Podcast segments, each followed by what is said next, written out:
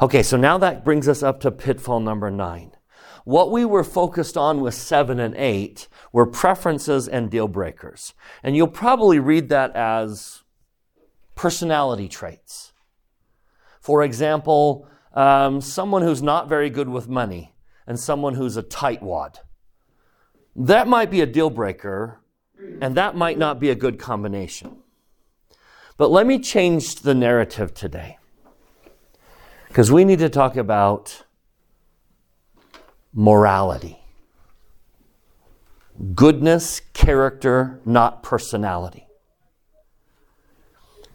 We need to talk about the tendency to eliminate people because they're not good enough or they're not perfect. I don't know anyone who openly admits that. I'm looking for someone perfect. But I know a whole lot of people who are. They may not admit it, but they're looking for someone perfect. Now, that would only be fair if you were offering your spouse someone perfect, and you aren't. Let's be clear. Is anyone in this room offering their spouse a perfect spouse? Therefore, isn't it hypocritical to expect your spouse to be perfect? In other words, we're more tolerant with my imperfections than someone else's.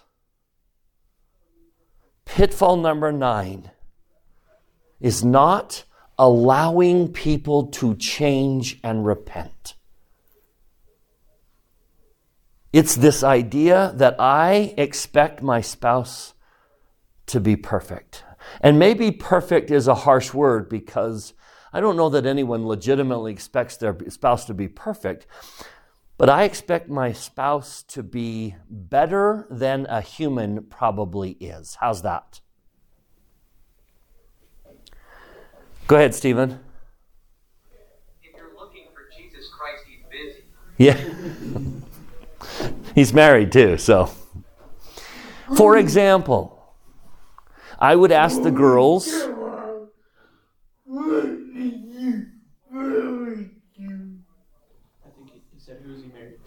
I don't know. Ask him. Maybe he'll tell you. He hasn't told me. Let me ask the girls, for example. Let me make this very real. Would you marry someone who had a pornography problem? Because the reality is, there are very few who haven't. It's just the nature of having tremendous access in our day.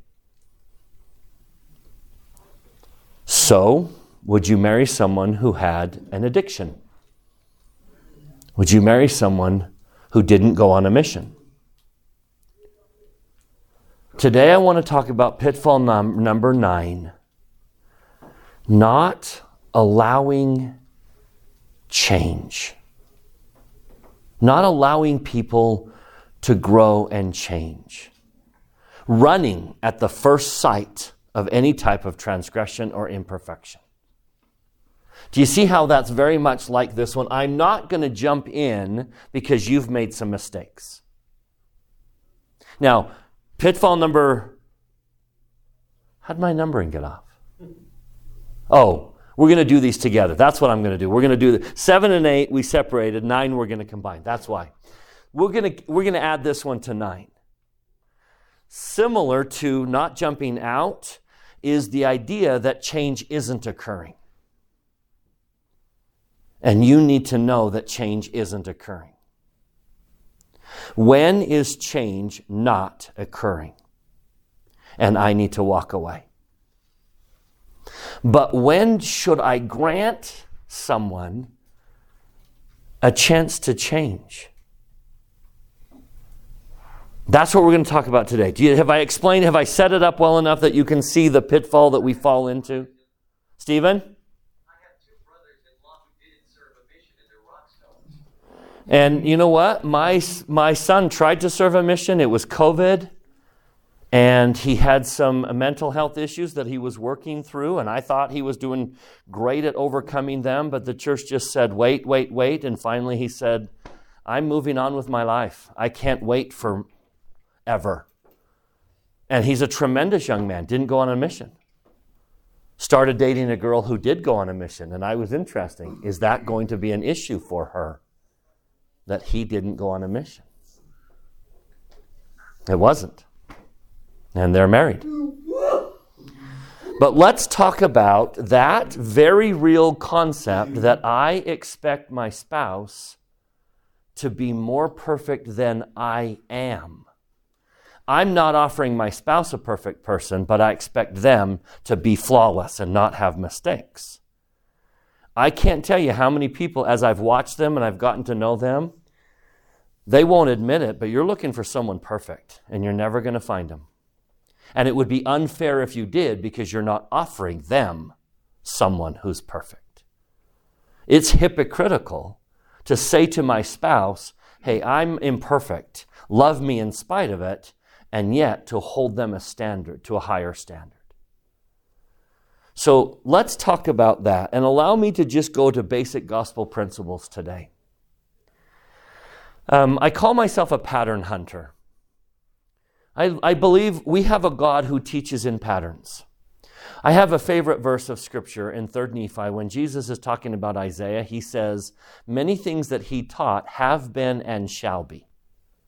That's an odd phrase. Have been and shall be. How can something have been and shall be? It's because God is a God of patterns. We know a whole lot of, of what shall be because of why. I can tell you a great deal about the second coming because of what has been patterns of the past. And so I look for patterns. And one of the things that triggers a pattern is repetition. When I see Heavenly Father repeating something, it causes me to say, okay, why is He emphasizing this? And sometimes there's a story, there's stories He tells repeatedly that I don't think we, we understand the significance of the story. Every one of you who have been endowed, every single time you go to an endowment session, you hear about cherubim and the flaming sword. How many of you have asked the question, why does he tell that story? Why is he telling me? Why should I care about cherubim and the flaming sword? I am going to tell you that story has one of the most significant meanings of the temple endowment for me. So let me teach you why you should care about cherubim and a flaming sword. Let me show you what Satan was trying to do in the Garden of Eden. Does it strike you odd why Satan gets so much attention in the temple? How much attention does he get in the scriptures? Not much. When the credits roll at the end of life, when this whole life is over and the credits roll and Jesus' name goes up really big and the prophets, where does Satan's name appear in the credits? It won't. He was such a minor character. We are not here to conquer Satan. We're here to conquer the natural man inside us. So, why does Satan get so much attention in the Garden of Eden? I would tell you it has to do with cherubim and flaming sword. Today, let's talk about what was Satan trying to do in the Garden of Eden? What was he trying to accomplish? May I suggest he was trying to spoil the plan? Was tempting Eve spoiling the plan? Did he ruin the plan by tempting Eve? So there has to be a step B. Satan had to have had two parts to his plan. Satan st- had to have said, I'm going to do A and then I'm going to do B. And he was never allowed to do B. So let's talk about what was B. What was Satan trying to accomplish in the Garden of Eden? Stephen?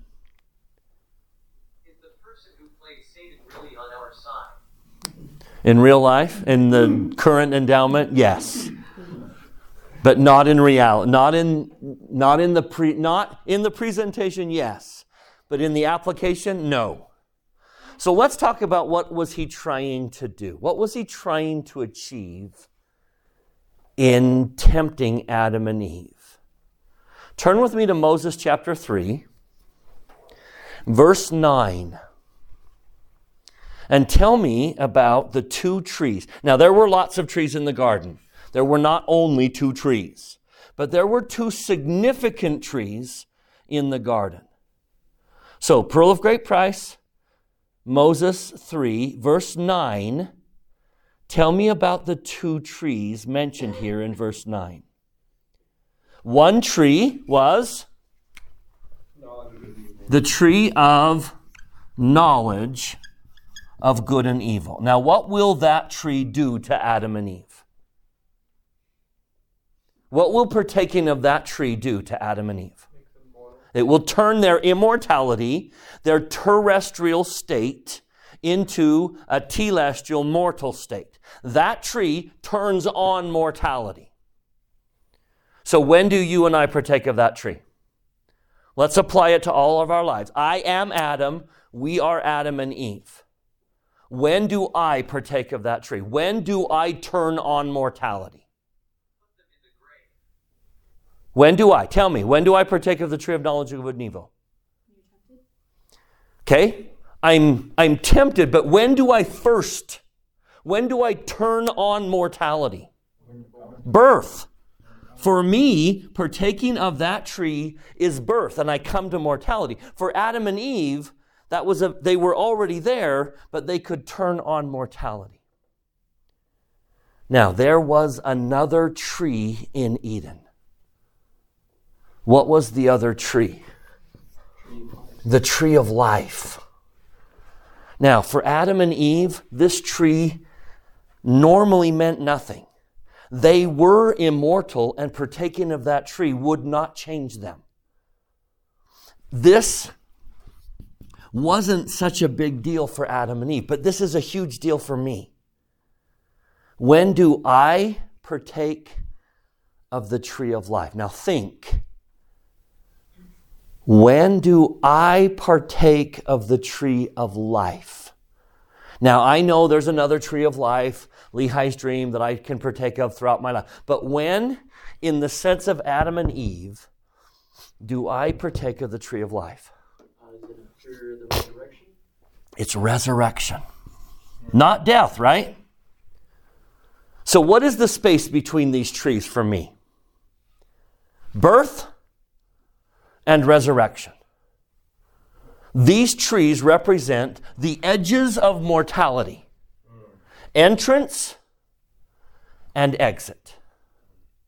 Now, let's talk about what was Satan's what was he trying to do? Stephen?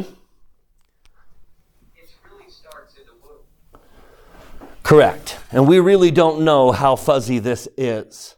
But coming into mortality, I start mortality, right? Now go to chapter 4, verse 6. Satan put it in the heart of the serpent, for he had drawn away many after him, and he sought to beguile Eve. Why did he seek to beguile Eve?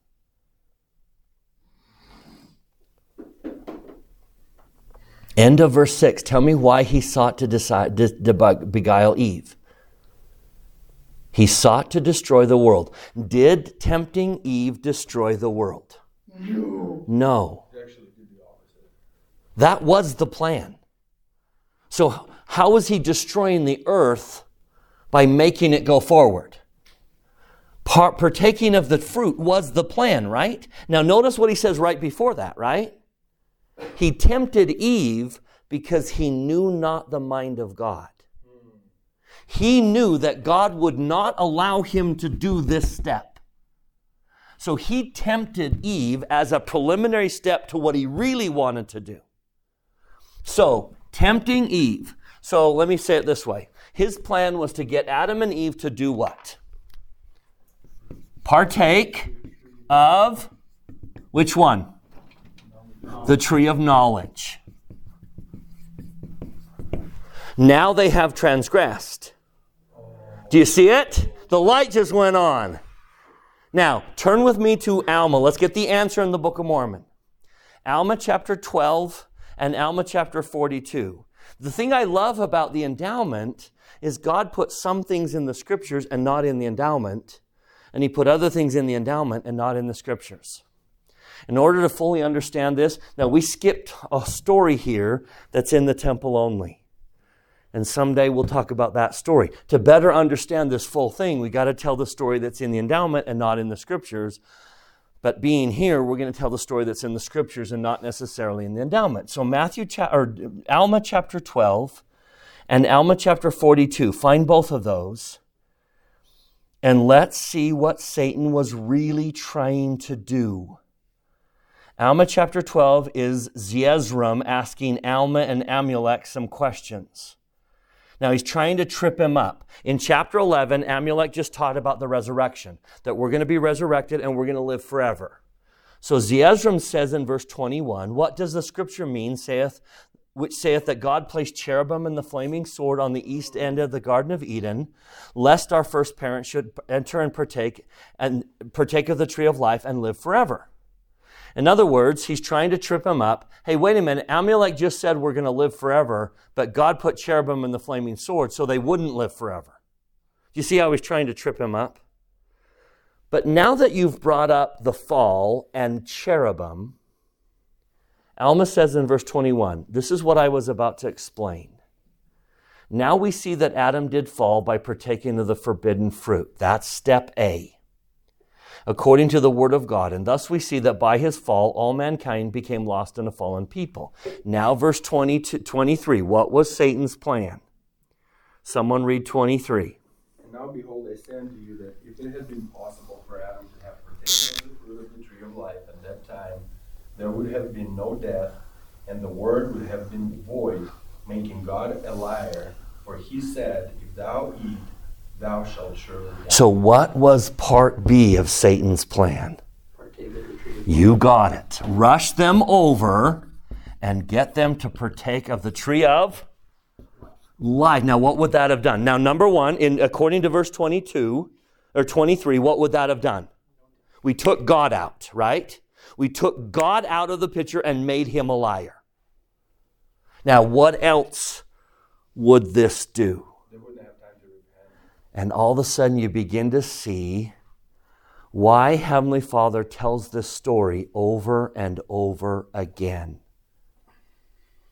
I wouldn't allow Satan to rob you of a chance to repent. repent. I wouldn't allow Satan to take away your chance to screw up and learn and grow. I wouldn't let him take it away. Now, let's finish. This would, this would have taken out God, right? There's no God. He would have eliminated God. And now let's turn to Alma 42. So from Alma 12, go to Alma 42. What else does it take away? So Alma 42 is Alma to his son um, Corianton, who has transgressed as a missionary. Let's go to verse 5. Alma 42, 5. Someone read this one. For behold, if Adam had put forth his hand immediately and partaken of the tree of life, he would have lived forever according to the word of God, having no space for repentance. Yea, and also the word of God would have been void, and the great plan of salvation would have been frustrated. That's insane. The entire plan of salvation would have been frustrated because it would have removed what? Space for repentance. And the need for the Savior. He takes out the everything. He just eliminates everything. Children. But and children and everything. And well, even if Adam and Eve, if Adam and Eve go over and partake of this and they have children, what kind of children will they have? Immortal children who don't have a chance to repent. Jesus can't atone because he can't be mortal. He's ruined the entire plan of salvation. And Heavenly Father did what? I will allow this, but I will not allow this. I will not allow you to take away your chance to repent. I won't allow it. So let's talk about the space between these trees. What does Heavenly Father call it? Go back to verse 4. I want to emphasize a word here. God has granted. God has granted unto man to repent. I've granted you a chance to screw up and repent. I've granted that to you. I am giving you leeway to mess up. Now, I'm coming. Hold on. What does he call this? What does Alma call this? This is my probationary state. God would not allow Satan to take that away. I will not allow him to take away your probationary state. Go ahead. So does it mean that when I'm not allowing myself to repent, You got it. You see exactly where we're going. You ex- I'm literally being like, You are literally letting Satan succeed. You see exactly the point I'm trying to make. You've got to the culmination. the opposite of that would be, which is God would want me to do, is to allow people to repent. And what's the word? What's the word? Give me the G word. Grant. Grant yourself and people a space to repent. So here's my theory. Ready? This one was stopped. So I think he came up with another one. God wouldn't let him take all of our probationary state away. So now he tempts you to do what? Take it away yourself. To not grant yourself and others. To expect yourself to be perfect and expect other people to be. So, do you see why he tells that story about cherubim and the flaming sword over and over and over again? Why are you letting him succeed? I guarantee the biggest stress of every one of your lives, the biggest stress of your life has been that you're, you don't think you're good enough. You don't think you've done enough. You're not far enough. You're not where God expected you to be. You are not good enough. And you are doing exactly what God would not let Satan do. Do you see the disconnect here?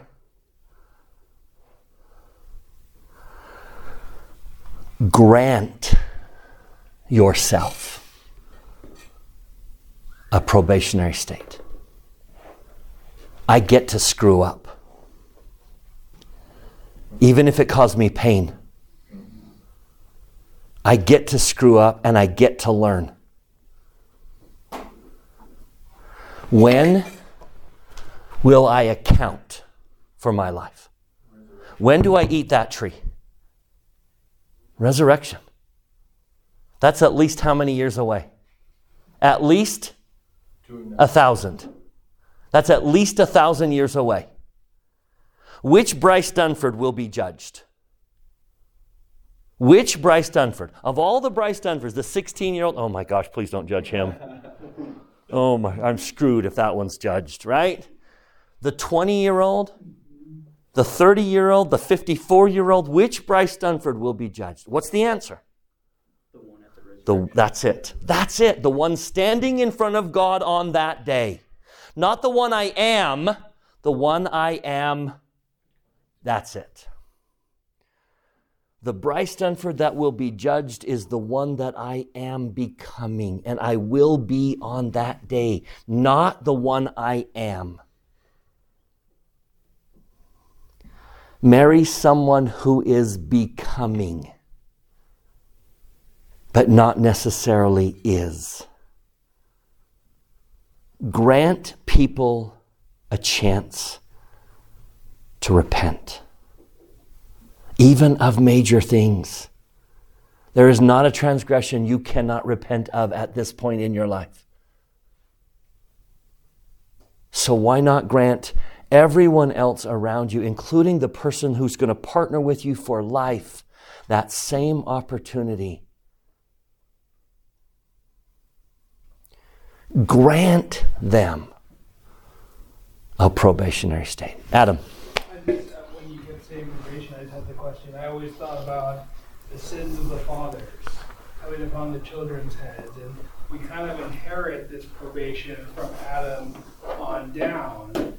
And so I hope this isn't too off topic, but I was wondering, like, is that probation? Let's clarify. Yeah. Let's clarify the word probation because in our society we've corrupted the word probation. When I say probation, you think of someone coming out of incarceration trying to prove they're good enough for society, and that's the exact opposite of what I'm trying to teach. I'm on probation. I have to prove that I'm good enough. That would paint images of Heavenly Father saying, uh, I don't think so. No, not yet. Not good enough. That's not what he intends with the word probation. Let me give you another probation that all of you will be on at one point in your life. Stephen? Well, babies don't need baptism. That's right. Let me give you another probation. Um, let's take let's take a complicated. Let's take nursing. Let's say Madison wants to be a nurse. And Madison's just barely coming out of school and she's fresh out of school and I need a nurse. Now, who would be a better nurse, Madison or the one who's been working for me for 30 years? Which one do am I going to ask to assist me when it's critical? You think she's coming in? No. So why in the world would I hire her? Why in the world would I hire a brand new out of school nurse? Tell me. Because this one's going to retire.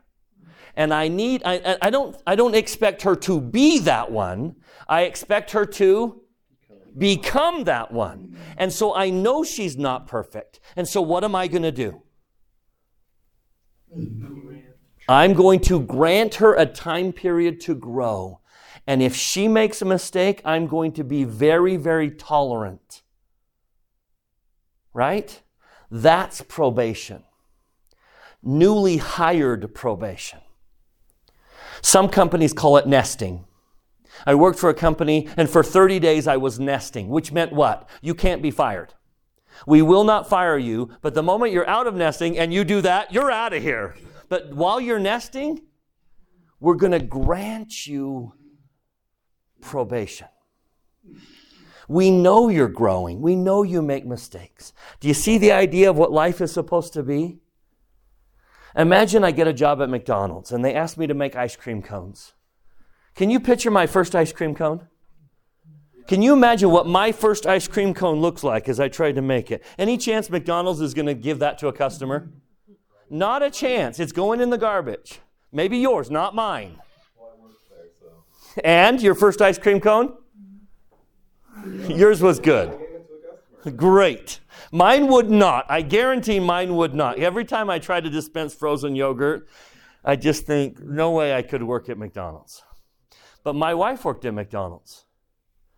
She, when she was in high school, she worked at McDonald's and she did the fair. She did the county fair. She would put four cones in her hand and make them all like this, and they were picture perfect.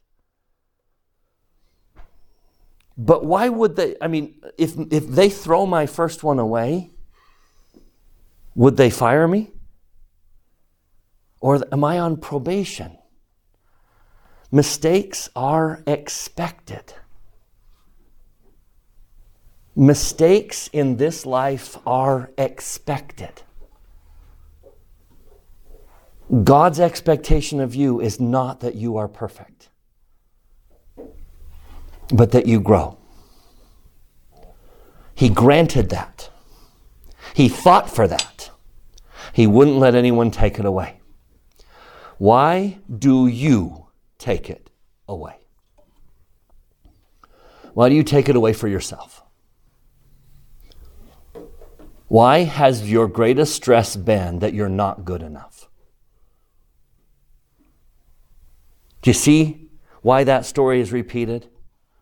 And then why do we take it away from other people? Why are we so quick to get, condemn other people for a mistake they've made?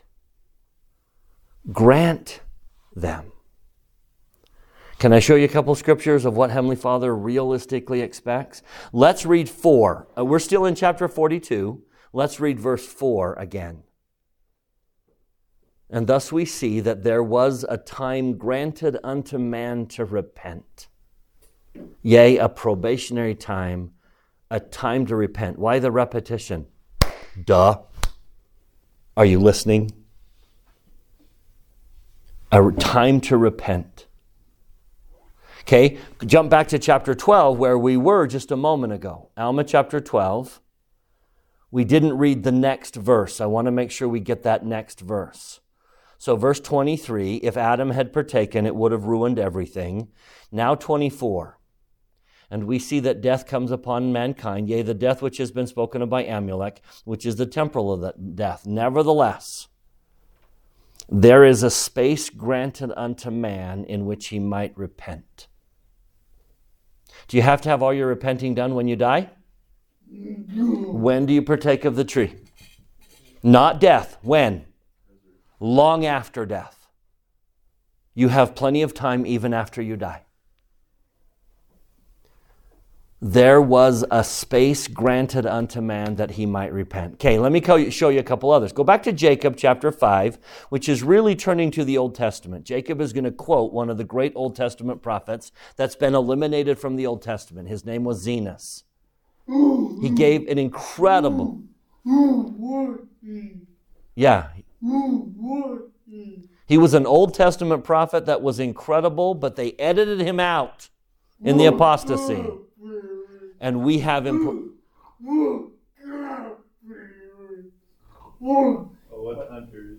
Oh, uh, we have no idea. We have no idea where he fits. Obviously, before the Babylonian captivity, because he was on the gold plates. No idea. No idea who and when and where he was. All we know is that this was an incredible allegory. Now, what's the gist of the allegory? A tree that is growing both good and bad fruit. Sound familiar? Can anyone in this room be compared to a tree that's growing both good and bad fruit? And all that the Lord is trying to do to eliminate the bad fruit? Everything that the Lord does, because he doesn't want to lose the tree. Numerous times he says, It grieveth me that I might lose this tree. So, what is Heavenly Father's expectation? Let's read six, or 65 and 66. One of the most beautiful verses and concepts of what heavenly what kind of God heavenly Father is. Adam, do you mind 65 and 66 big loud voice? And as they begin to grow, you shall clear away the branches which bring forth bitter fruit, according to the strength of the good and the size thereof. And you shall not clear away the bad thereof all at once. Whoa, whoa, whoa, whoa. Would you read that again? And you shall not clear away the bad thereof all at once. That is his expectation. I don't expect your tree to be completely free of bad. I expect you to eliminate the bad as the good grows. That's his expectation. As the good grows, you eliminate the bad. Now, let me tip my hand to next week. How can you tell when you need to get out? Good is growing and bad's not being removed.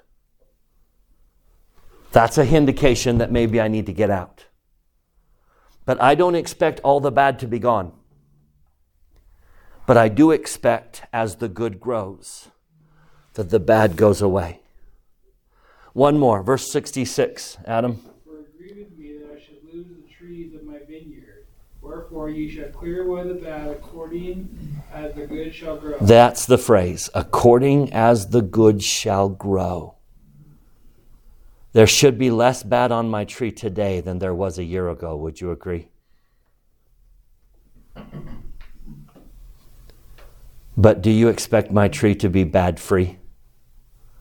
If you do, then I'm going to be a disappointment because that is not what Heavenly Father expects. Do you see the change we need to make? And do you see how it relates to dating? Let me do another one. Turn to the Doctrine and Covenants, one of my absolute favorites. Turn to section 117. Oliver Granger. Oh, how I can't wait to meet Oliver Granger because of this verse. Oliver Granger was given an impossible task that he would not be able to succeed at. We'll save the details for another day, but verse 12. Section 117, verse 12. Again I say unto you, I remember my servant Oliver Granger. Behold, verily I say unto him that his name shall be had in sacred remembrance from generation to generation. Forever and ever, saith the Lord. Therefore, let him contend earnestly for the first president. That's, that was the impossible task. But go to the middle of that verse 13. When he falls. Not if, right? Apply that to your spouse. When they fall. Apply it to yourself. When you fall. He shall rise again. For his sacrifice shall be more sacred unto me than his increase. Now tell me which one of those you and I measure. You and I measure increase. You are probably thinking about where you should be, not where you are. You are measuring increase. What does Heavenly Father measure? The number of times you get up. You need to measure the number of times they get up and the number of times you get up. We need to change. We need to make some dramatic changes in our lives and in this church. And we need to follow a pattern of our Heavenly Father and put cherubim and flaming sword in front of the tree and grant a probationary state. Grant it to yourself. Stop expecting yourself to be what you're not. And rejoice in the growth of the good that has allowed you to tear off a little bit of bad here and there. And commit to growing the good and removing the bad. So that long from now, when I get here, I will have removed the bad.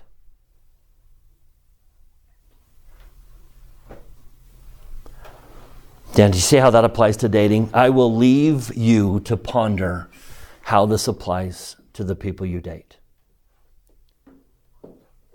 Grant them a probationary state. Do not expect them to do what you aren't doing. Grant them, grant yourself, grant them a probationary state. Put cherubim in the flaming sword in front of the tree of life, symbolically, so that no one takes away yours or theirs probationary state. Now, that being said, we all know that there are people who are not growing. And that's probably going to be a deal breaker. So, what's the balance between granting and realistically understanding that change isn't happening and that this deal breaker is going to break us. So, give them a chance. The reality is, can I say to all the girls in the room? The reality is, his greatest motivation to overcome pornography is you. Is you you will motivate him to be better. Of that I testify. Grant that, and they will grant that of you. Grant a probationary state, but we be wise enough to recognize patterns that indicate I need to get out. And that's what we'll do next week we will talk about how do you recognize patterns that indicate that change is not going to occur. and that this is probably going to break us. I bear you my testimony. I can't tell you how grateful I am for a God who has granted me a probationary state. And I will tell you the biggest struggle of my life has been granting me my own and granting other people their own. May we be more like our Father, who is kinder and more forgiving than any of you could possibly imagine. And I say that in the name of Jesus Christ, amen.